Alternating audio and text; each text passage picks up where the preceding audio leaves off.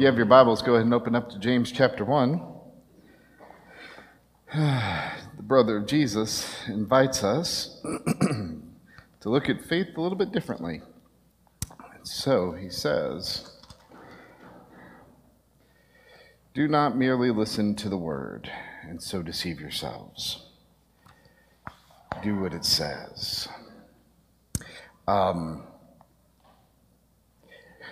I have an image I often use about what preaching is. Um, I'll apologize for anybody with a weak stomach beginning. Um, when a mama bird feeds a baby bird, you know how that works? It is they go eat something, chew it up, regurgitate it, spit it in the baby bird's mouth. That's what preaching is. You're welcome. Um, if all we do, you're welcome. if all, all you, you do with your faith is just listen on Sunday morning and feel like I got my, um, I've also, I've also called the, the uh, Jesus inoculation. I got just enough that I didn't get a full blown case. So if, if this is all you do, it's better than nothing, but it's not going to benefit you fully. Does that make sense? Is that fair? Don't just listen and deceive yourself and think, well, I went to church, I checked off my little Jesus moment checklist, and now I'm good to go. Woo! I'm, I'm, I'm holy because I listened to holy words. Listening to holy words doesn't make you a follower of Jesus any more than sitting in the garage makes you a car.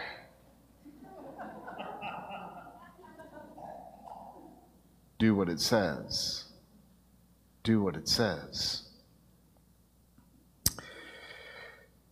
If you don't, if you listen but don't follow, it's, it's like this. I think this needs a little bit of explanation. It's not saying that people who have short term memory issues are, are not godly. That's not what it's saying. Doesn't mean if you have a very short attention span, you can't follow Jesus. What it's saying is that it's akin to just forgetting what you look like. If you hear God's word and, and the invitation to be a part of what God's doing, the invitation to, to be redeemed and reconciled and become a reconciling agent in the world. If you hear that news but don't follow through on it, it's like forgetting what you look like. Or, said another way, forgetting who you are. Image in the ancient world was identity. In Genesis 1, it says we're created in the what? Image of God. In image was an imprint, right? Deuteronomy chapter 6 in the Shema, it talks about when you, to hear, O Israel, the Lord our God, the Lord is one. Love the Lord your God with all your heart, mind, soul, and strength. And talk about this law every time you stand up, every time you sit down, every time you go out the door, every time you come back in. Impress it upon your children. Imprint it like a signet ring upon your children. So they bear the image of God. And they know that they bear the image of God and the ways of God. If we don't follow the law, then we are like somebody who has forgotten who we are. Period. Not only are you invited, verse 25, to, to hear the word, but to look intently into the law that gives freedom. If you do that, you will be blessed. Note, the blessing doesn't come in the hearing. Where does the blessing come? In the doing. Let me ask you a question. How many of y'all in the house have been married?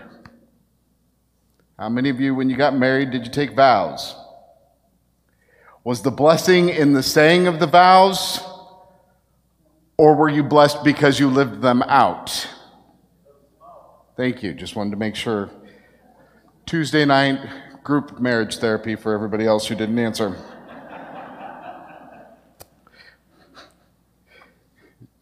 Verse 26, we better keep going before I get somebody in trouble.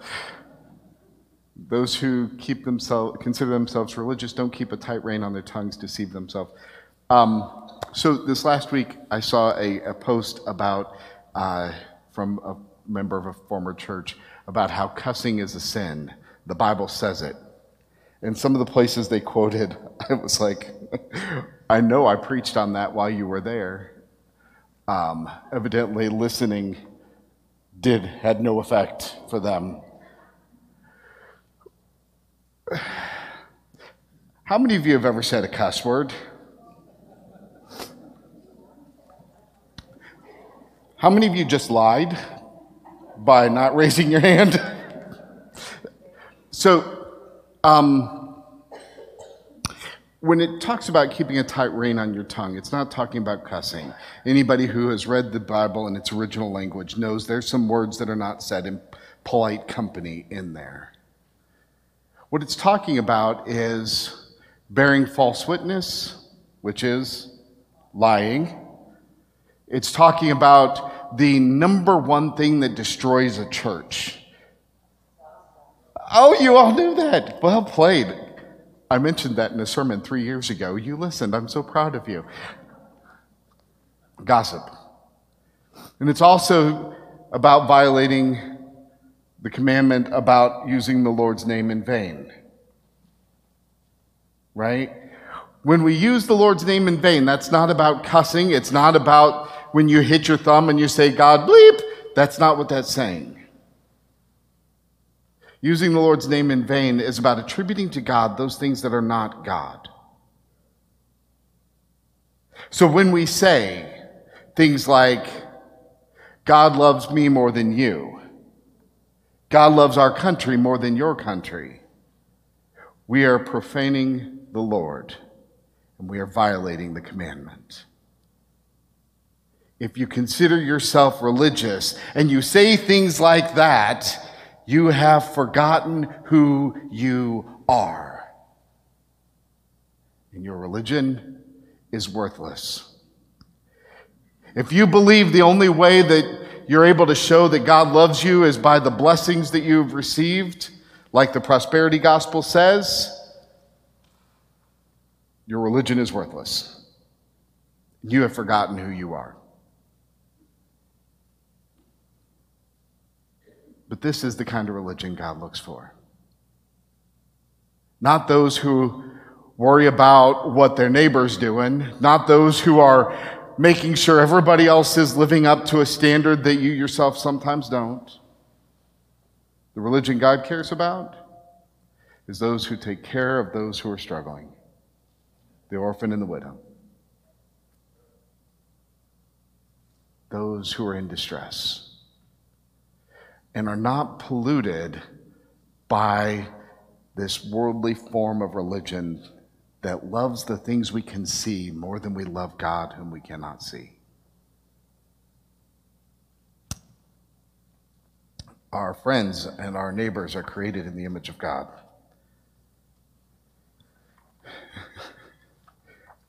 and when we look at them and we see that, that's part of fulfilling our mission to make new and maturing disciples of Jesus. By ourselves maturing and saying, I'm going to be the kind of person who looks for Jesus in others. That's the kind of religion God wants. That's the kind of religion that the majority of the scriptures attest to. That is what we are invited to.